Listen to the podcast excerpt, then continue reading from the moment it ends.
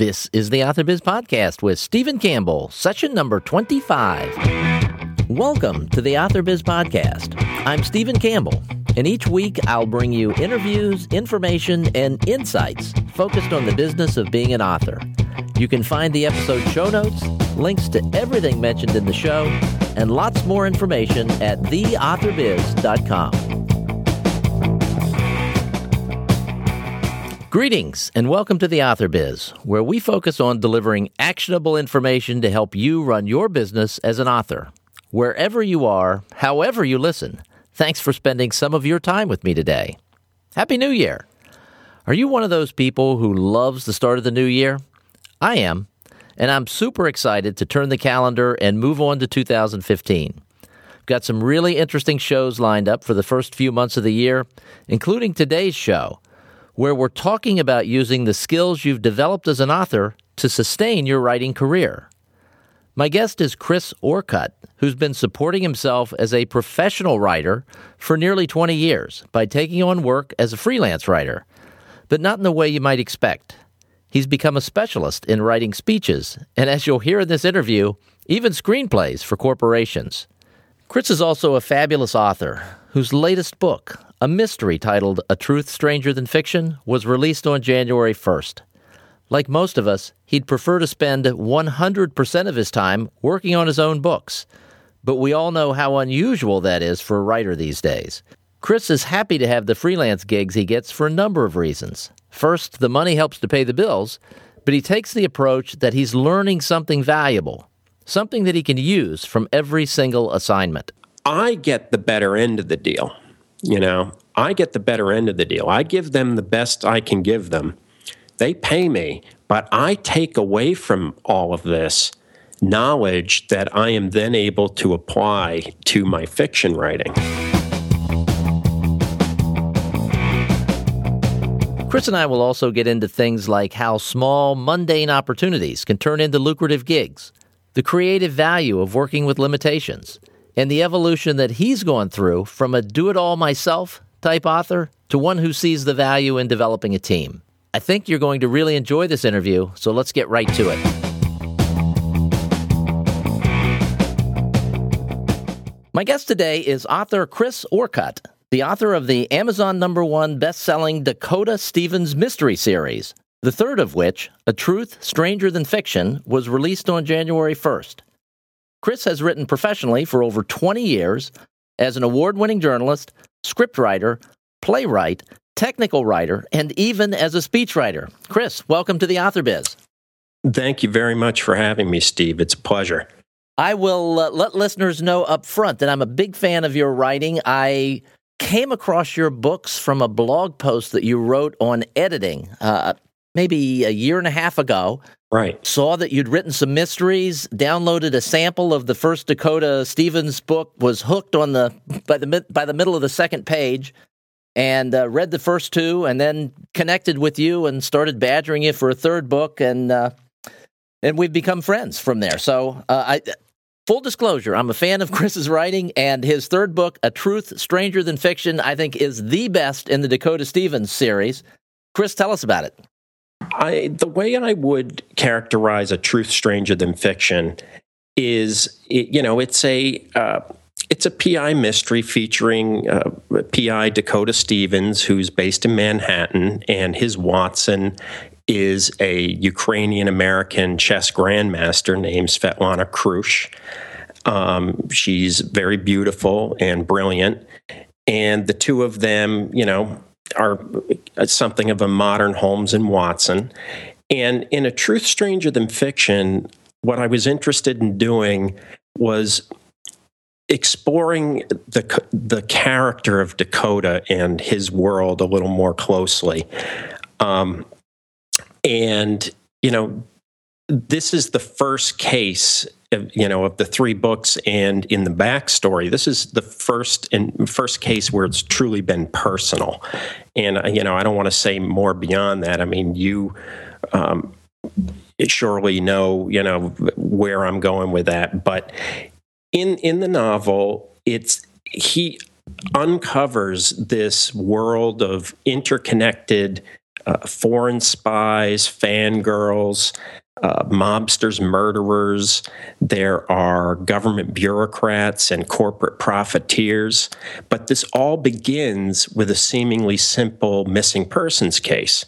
Young woman shows up at the office, and you know, I was doing a, kind of an homage to the old Chandler uh, novels, and uh, you know, even uh, a Maltese Falcon, you know, the Sam Spade behind the desk in the office, and in comes the dame. And Dakota actually has this, you know, internal monologue of, you know, she sounded blonde on the phone, and he's imagining this long legged, gorgeous blonde. And in walks this young woman, and I don't want to give too much away, but she's anything but, but the older, tall blonde that he imagined and very quickly, even before Dakota has a chance to say, yes, okay, I'll take the case, and the case is finding uh, this young woman's brother who has disappeared, and he is a best selling science fiction author. Even before he has a chance to take, a ca- take the case, this horde of different groups of men start showing up, and they're all looking for the brother and they include mobsters. They include a couple of uh, just brute tough guys. Um, FBI agents show up, and so you have all of these different groups looking for for the brother, and it begs the question of what the hell is this guy into? And so from there, uh, Dakota and the the client and Svetlana set off to find the brother and in the course of trying to find the brother, other things happen, and the case takes a radical turn. And I don't want to say much more about it, but the bottom line is that it, it's the most personal case of his career. And at its root, Dakota uncovers a, a secret that literally has the power to change the world. Um, and I know that, you know, those things are always hyped up and, and, but as you know, having read it, that it, it's uh, it, it's not a hyped up thing. It's it's based in science. So uh, that's you know that's probably the best summary I could give of the book. And it, it's it's one of the great mysteries of the book is what is this whole thing that this science fiction fiction author was working on that that got him in this pickle? And I read yeah. a lot of mysteries, as, as as you noted, and part of the fun of a mystery is is trying to figure out things like this. And I I didn't have a clue. I didn't have a clue in, until you finally laid it out. So th- well done. Well, thank you. I mean, and uh, that means a lot to me coming from from a reader like you, Steve. And I and I'm not saying that to flatter you. I don't know anyone, with the possible exception of of my friend Jason, who has read as many uh, mysteries as you have, um, and so it's a real accomplishment as as a mystery writer or a, an author who writes mysteries to write something that stays ahead of a reader that is you know has been around and has read them all. You know, I've been all over the world and and I've read a million mysteries. I'm thinking of that line from The Godfather. Now, you, um, you mentioned your friend Jason. Yes. And uh, Jason is also a filmmaker, if Absolutely. I'm thinking of the right Jason. And that is he, Jason, Jason Scott. Jason did this fabulous, and I'm going to post this in the show notes, which will be at theauthorbiz.com forward slash Chris.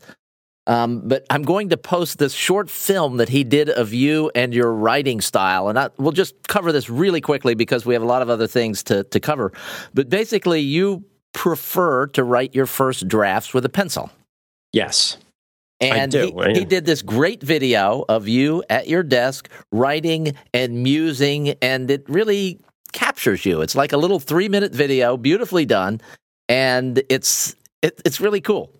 Well, for the record, that you know, I I loathe the staged thing. You know, I really do. I mean, I loathe the, um, I loathe the the affected author photo of you know the hand in the chin on the chin i mean it, these these poses that are just not natural and for the record that was not at all staged um, he brought in yes he brought in a light um, first of all, he kind of surprised me with the whole thing, saying, you know, I'd like to come over and film you. I got this new camera and like to try it out. I've always been his guinea pig that way. Um, and he set it up, but I said, well, look, I, I truly do have to write. You know, I do have something that I have to write. And he said, that's great. You just write, pretend I don't even exist.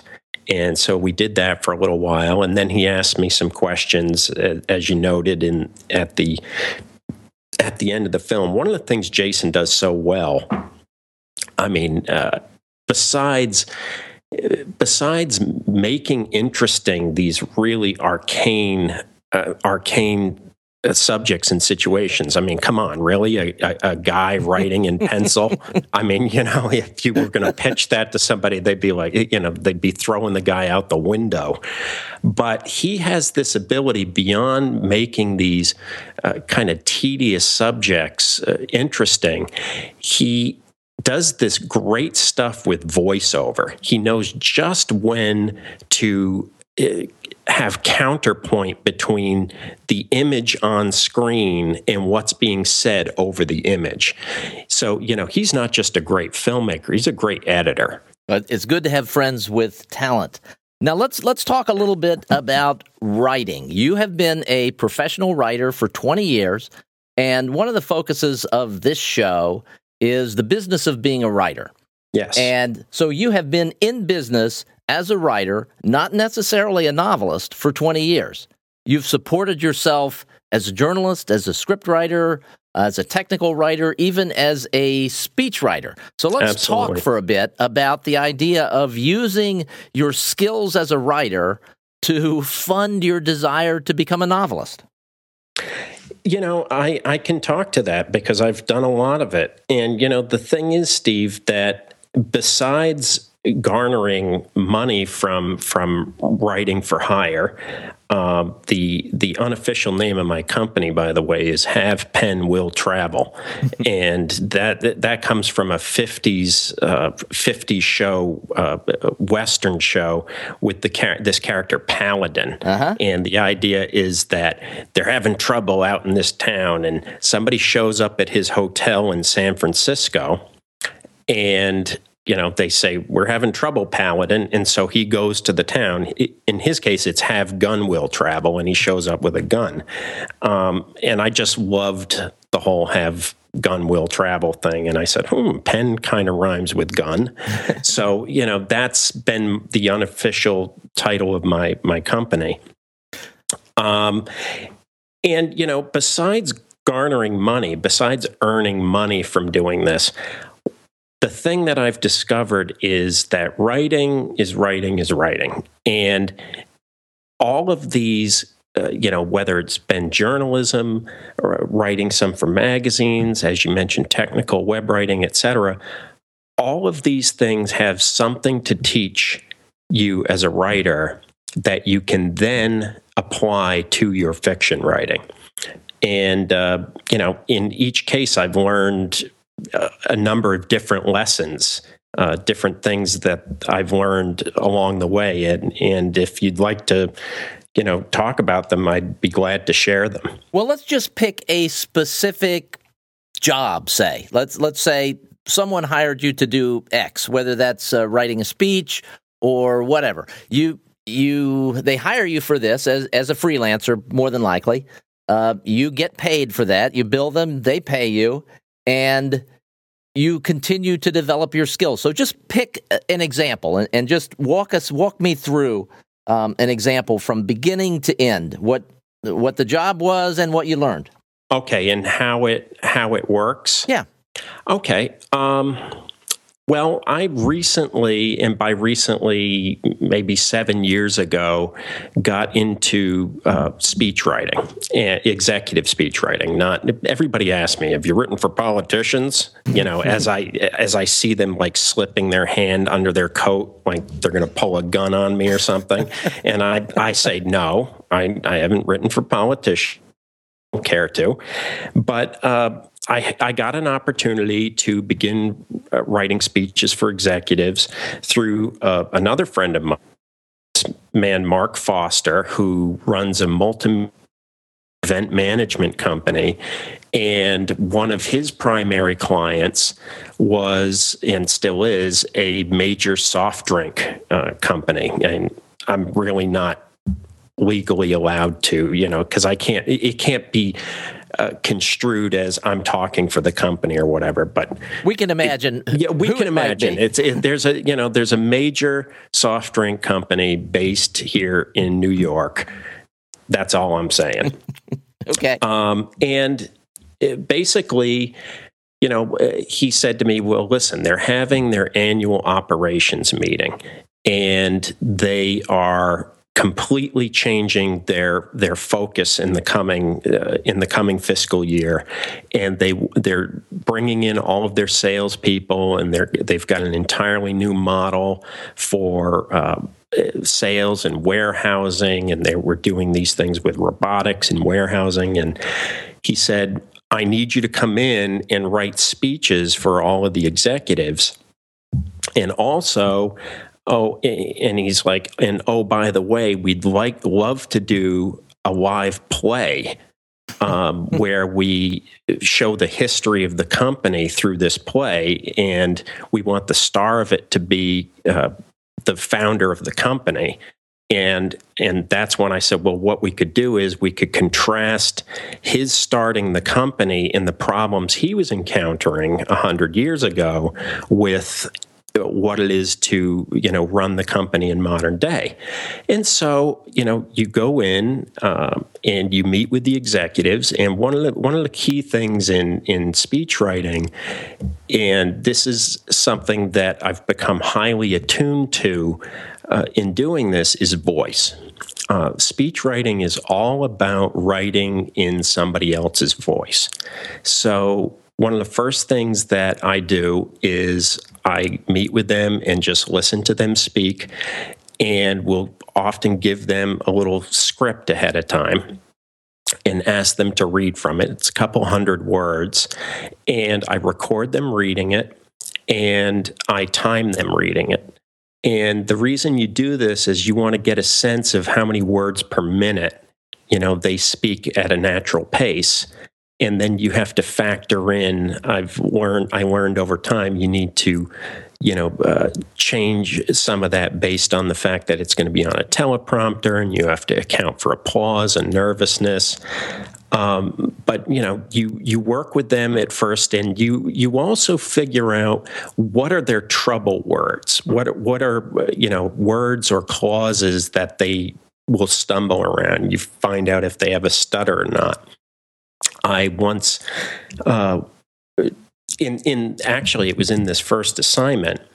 I was writing for a uh, an, an executive who could not say any words with ask ask mm-hmm. in in in the word so that meant no ask no task no mask no bask and you know this sounds kind of simplistic but this is what it comes down to because you you have to you want to make this executive look as good as possible.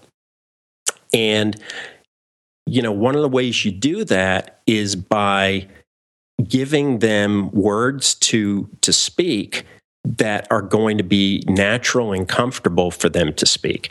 And so I spent a lot of time with that executive and we wrote around this, you know, difficulty he had with with a few words.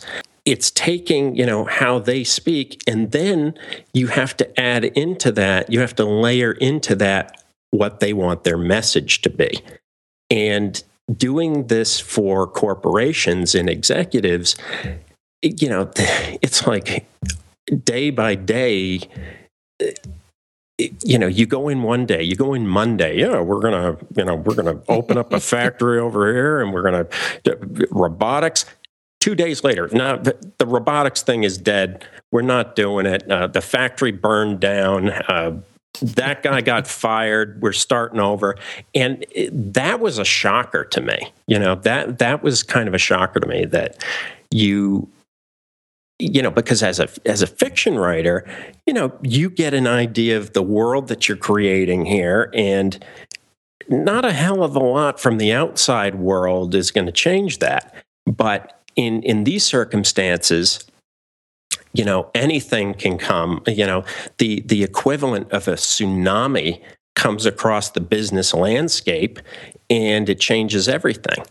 Well to you know i'll cut to the chase here. We hired broadway actors for the play and a really lovely set. I mean we're talking big budget here. I mean i think people would be shocked to find out what what kind of money uh, corporations invest in this sort of thing in these events. Um, and, and, this company is very conservative that way. Uh, you know we're not talking enron here.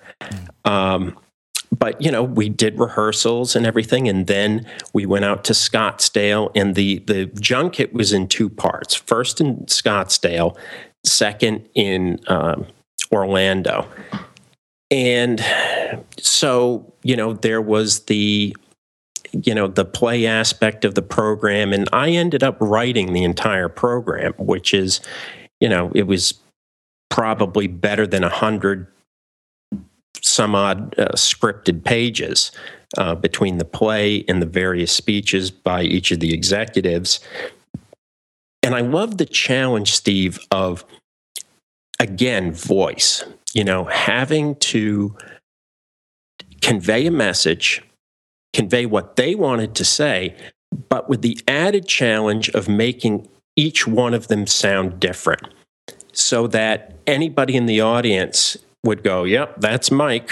That's Mike right there. you know, it, it, you know, and that's one of the things you figure out is is your client is this person a raconteur?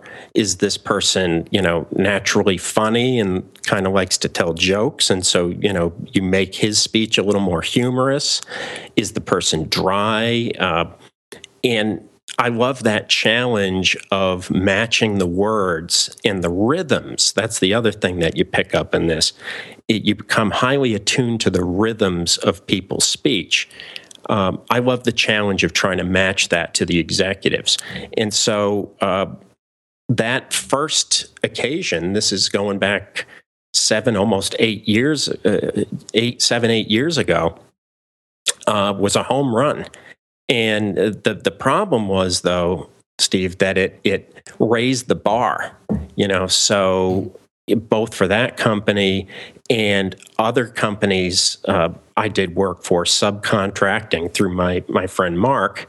You know, it kind of raised the bar. But uh, well, in what way? What do you mean it raised the bar? Well, it, um, word got around among his clients. They, you know, both at the soft drink company and other corporations in this area, word got around that you know uh, this company, uh, Mark's company, did great work. You know, gosh, you know, they brought in a speechwriter and they had a Broadway play. We want to play. you know, we want to play. Why, why, don't we get a play? And uh, I don't have somebody writing this stuff for me. I, I don't want to be writing it. And the the trouble is that you know the the bar gets raised and it's you know somebody says gosh that was great and then so uh, and maybe the bar didn't really get raised. I mean, maybe I'm just one of those people who always wants the next thing to be better. I, having known you uh, for as long as I've known you, which is not that long, but long enough to know that yes, you are definitely one of those people. You set the bar high, and then you expect it to be uh, significantly higher the next time. So you got this gig, and this is a great gig. It's not the we'll pay you $25 to write us a blog post gig. This is no. you're getting a pile of money to do this work. And and and you're you're you're using your story creation muscles and you're combining their message and the skills you have as an author and developing additional skills and voice and things like that to create something and you get paid a bushel full of money for it. That's a pretty good gig. I, it is, and I and I hope I never sound ungrateful because I've always been grateful for these opportunities. Um, it, it, it's kind of taken me aback. You know, it came out of nowhere. Um, I mean, I'm going to be uh, be perfectly honest with you that um, in the months prior to when I first began to do this, uh, my wife and I had been living um, down in the Bronx, and I had been teaching at uh, City University for a few years as an adjunct and focusing exclusively on my fiction. And we both decided, this is well after 9 11, we both decided around 2005 that, you know, we're a little tired of the relentless nature of, of, uh, of Manhattan. And so we moved upstate to a town where I coincidentally went to high school, Millbrook, New York. Um, I love it here, and I love the people here, and my my wife came to love the people here. But I, the reason I mention all of this is that, you know, when I first came up here, you know, it's not, you know, there was no glamour you know this this came out of nowhere and i was actually i was doing odd jobs mm-hmm. because that's my that's my commitment to my writing steve it's like you know what my writing is number one and so i was you know i was doing uh, odd jobs and and uh, yard work and that sort of thing for a number of the wealthy people around here. So you're like uh, the struggling actor in Hollywood or in New York City that uh, they want to act and they're waiting tables. So you you want to spend your nights working on your novels and yeah, it, that was my equivalent of waiting tables, mm-hmm. uh, which I also did. I did mm-hmm. that years and years ago. I was terrible at it, but that's a whole other story. Um, but it was like uh, you know one of my one of my idols in in uh, on TV and you know a lot of people think these shows are corny but I, I don't care. I always loved Little House on the Prairie. Mm-hmm. and you know Pa was always willing to do whatever he had to do to provide for his family and you know Pa you know if it's good enough for Pa to go out and uh, you know, dig a ditch or, you know, cut down wood or, you know, I did a lot of wood splitting. And I've done a lot of wood splitting over time. But what I'm getting off the topic here, getting back to the well, I think I think biz. that actually is the topic. I mean, the topic is really you had this skill as a writer. You wanted to develop as as a writer and as a novelist and become successful as a novelist and you used whatever resources you had available to you, including your skills as a writer, to make a living. And there are a lot of us that are in that same boat. Yeah. And I mean, I think the thing is, there's, eh, you know, this opportunity came out of nowhere. And, and if it can happen for me, it I think it's capable of happening for a lot of writers. You know, there's that old saying that opportunity often comes dressed in work clothes. Mm-hmm. And, you know, this opportunity came dressed very in heavy work clothes. You know, Mark was like, now look, I just want you to know these guys, really nice guys, but they can be a pain in the ass. They're hard to work for. You're going to work long hours. I'm like, well, you're paying me hourly, right? sure. Okay. I'm on board. You know, none of this, none of this, you like, you give me a lump sum up front and then I'm working 14,000 hours on something. Um, you know, worked at, at an hourly rate, a very good hourly rate, but um, that came out of nowhere. And if it can happen for me, you know, any aspiring writer or journeyman working writer should keep his or her, her, eyes open because these things have a way of coming out of nowhere. And you know they'll come disguised in work clothes you know? It, gosh you know i don't i don't want to write the programs for this school play. I i don't want to write the op-ed piece for the local newspaper. I don't want to you know i i, I don't want to write a, a short speech for my town councilman. But that's the thing. It's like these have these things have a way of snowballing and you take that one little opportunity and you just parlay it and you parlay it and you parlay it and you you take what you learned from that and you apply it to the next one. And so you know by the time you've done four or five of these things you can say you've done four or five of these things. And that makes that makes uh, the would-be employer um, who's hiring you as a, a freelancer willing to hire you. They're more willing to hire you because, gosh, you got experience now, and they're willing to pay you more. And th- that's what you what you just said is a fabulous point. The idea of taking on something that you don't necessarily want to do just to get paid and yeah. doing a great job of it, being noticed, and then being able to do it again at maybe a higher level. And then three or four months later, an even higher level. And all of a sudden, you're making enough money that you can spend half of your time instead of none of your time working on your novel. Yeah. And, and, Again, you know, in every case, too, you know, here's the thing. It's like, eh, Steve, you, you, you, get paid and the money's great. I mean, the money is ter- it can be terrific. Sometimes it's better than others, but the money's wonderful. The experience of doing it is wonderful. Um, some, you know, some tasks are some writing assignments are a little more uh, esoteric or less interesting than others. I've I've done some ghost writing of of articles for people.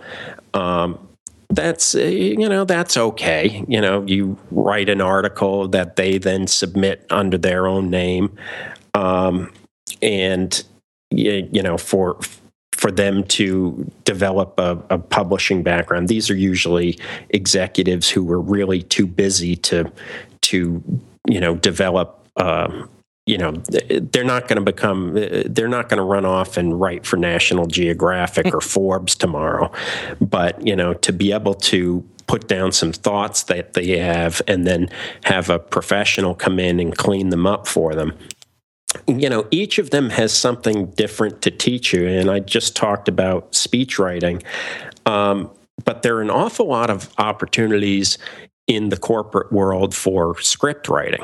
And I've done quite a bit of that as well, where you're writing in house video scripts.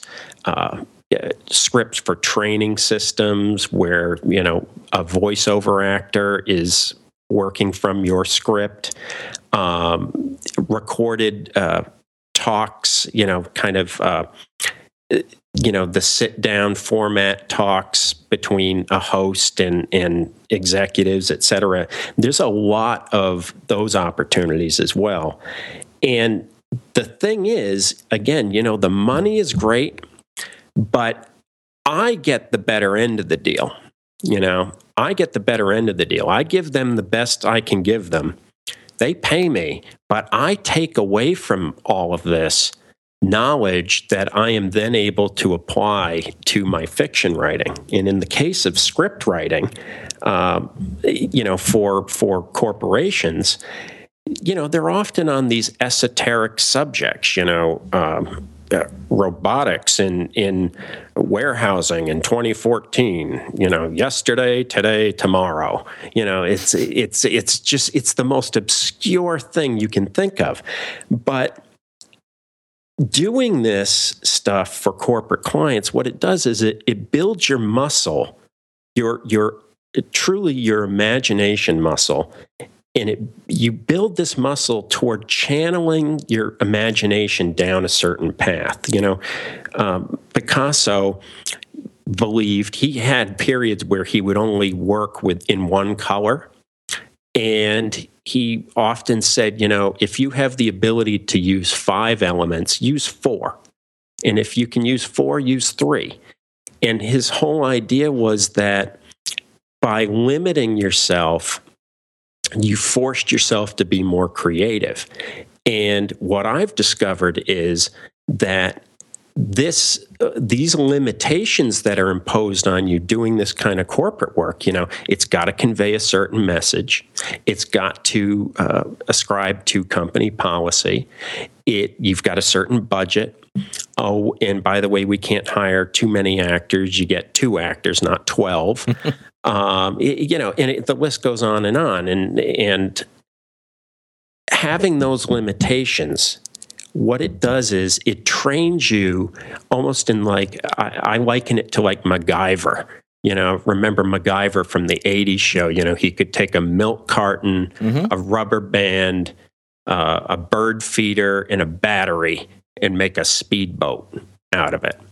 You know, and that's what you have to do. You're you're limited in the elements that you have to use, and so you have to become incredibly imaginative as to how you can piece all of these elements together into a, something that's compelling to watch, but is also going to convey the message that the client wants to convey. That's a great lesson. And, and let's use this MacGyver analogy that you just used as a sort of a pivot point to transition back into the business of writing fiction, what you're right. doing now, primarily now. You're sort of a MacGyver, a MacGyver yourself. Um, you do your own website. You do yes. your own book trailer. You you you you wrote the script, which was fabulous for your book trailer. I, I have to say, I'm not typically, I'll say 99 out of 100 times, I'm not a fan of book trailers, but the book trailer for uh, this new book, A Truth Stranger Than Fiction, is uh, is really good. And you wrote the script for that, so you do a lot of these things yourself as I a, do, as a MacGyver, and and we're all like that, especially in the beginning. But I'm beginning to see as your career develops as as an author and you're selling more books that you're beginning to outsource more of this and bringing in more expertise. So let's talk about that transition from do it all MacGyver to building a team. Right, right. Um, yeah, I first of all, thank you about the the the book trailer. I I did that on a lark. I uh, I've always been interested in films, and uh, and I hate I hate the things. I mean, I, I I don't think I had ever seen one all the way through. I just you know I would like start to watch it, and it was this. Often it's this music that just pounds at you, and you know the images don't stay on the screen, etc. The the bottom line is that. Um, I'm kind of surprised at myself that I I made one and wanted to make one, but I did and, and enjoyed it. Um, and I have begun to to build more of a team around myself. I mean, I've got I've had here for a few years a uh, a woman in the Silicon Valley who designs my book covers my book formatter, um, ebook formatter, and and print book formatter designer, and you know, I've learned a hell of a lot goes into this. You know, mm-hmm. this is, and I did the, did this stuff for my first Kindle book, a real piece of work. I did it myself, and the result I think was pretty pretty good. But damn it, you know, I didn't want to do that again. Mm-hmm. I mean, it's so complicated and it's just not in my wheelhouse. And, you know, that's what for me it all comes down to, Steve, is is finding figuring out you know what your strength is and focusing on your strengths and letting other people handle the stuff that either you don't like to do or that you're not good at. So also as a part of my, you know, ad hoc team. Um, my wife handling, you know, a lot of, uh, you know, t- recently taken over a lot of my publicity.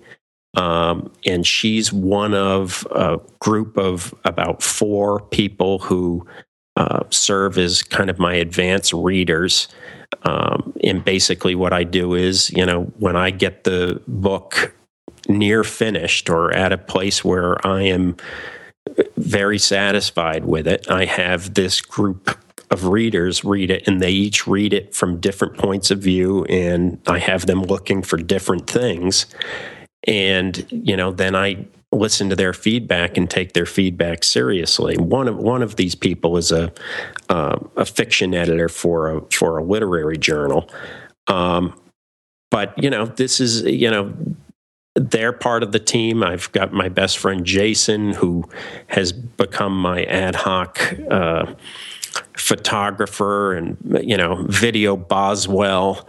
Um, although he's got far more things on his plate to do, but you know, you're absolutely right. You know, uh, over time, what you discover is that first of all, you as much as you might want to do it all, you you can't do it all. There's just not enough time. And what I've chosen to do is focus on the words. That that's what I do best, and that's where where I've ch- you know chosen to focus my energies. Um, and you know, then I also have to reserve enough energy to to do what we're doing now and and to be able to talk enthusiastically about my work and do the publicity stuff. Um, I did the you know I did the trailer just because I I love to do the trailer.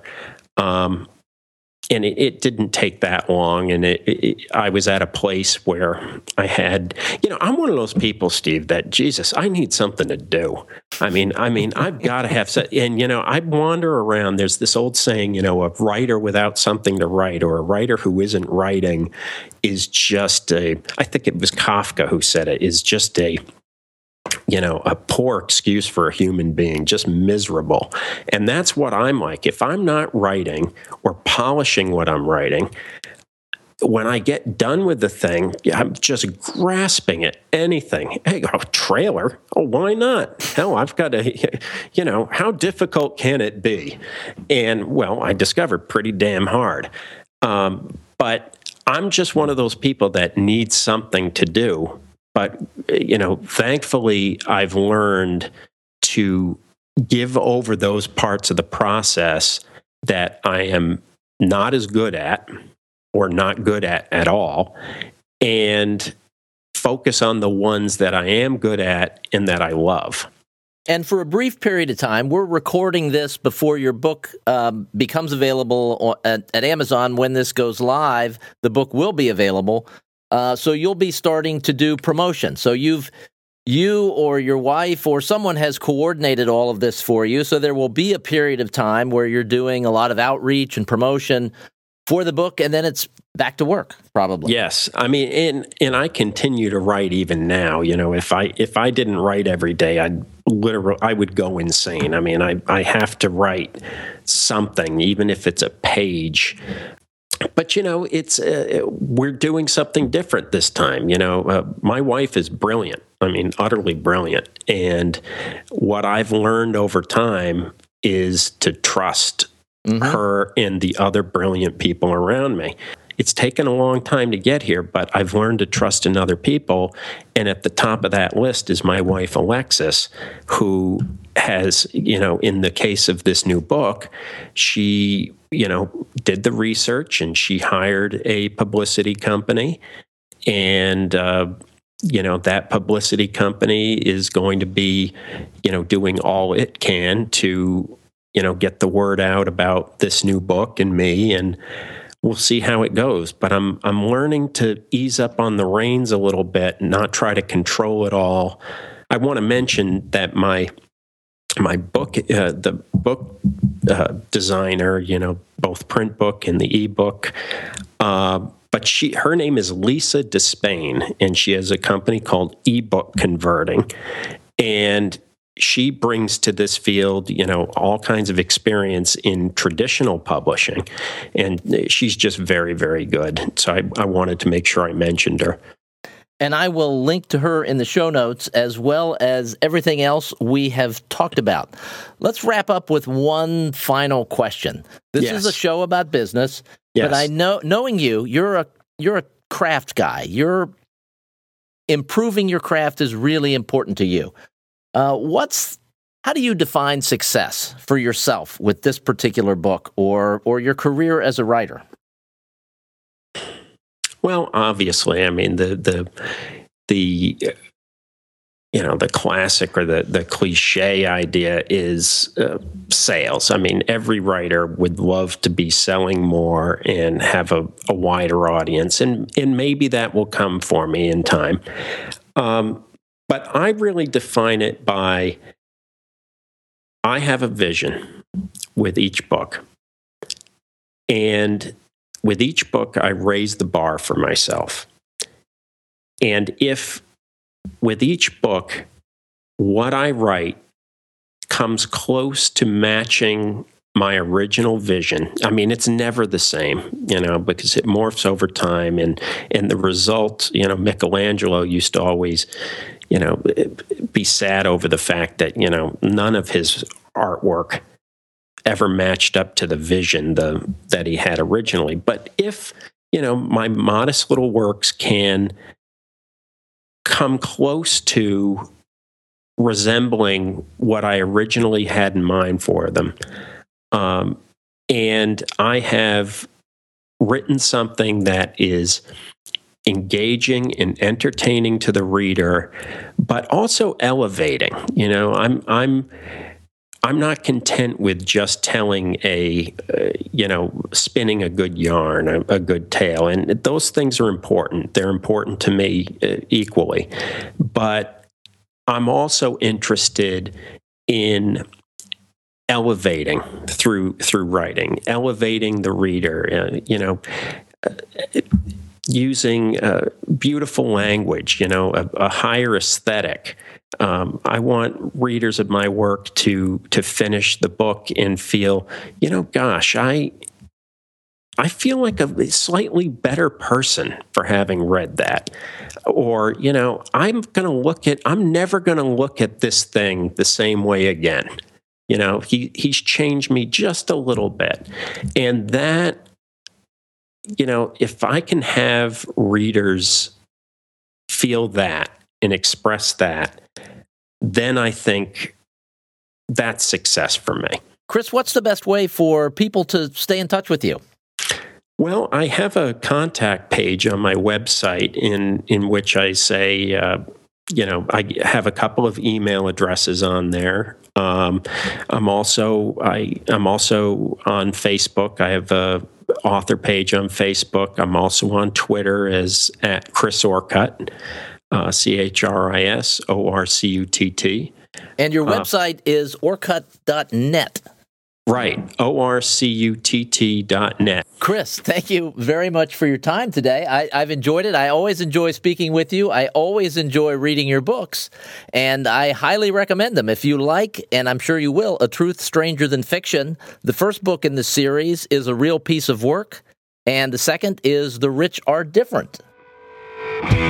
Thanks for listening to the AuthorBiz podcast at www.theauthorbiz.com. If you'd like to find out more about the show or anything we mention, just check out the website. You can also subscribe to the podcast at iTunes. If you have comments or suggestions, please leave them at the site or you can email me at authorbiz at gmail.com. Please join us again next week for another informative episode.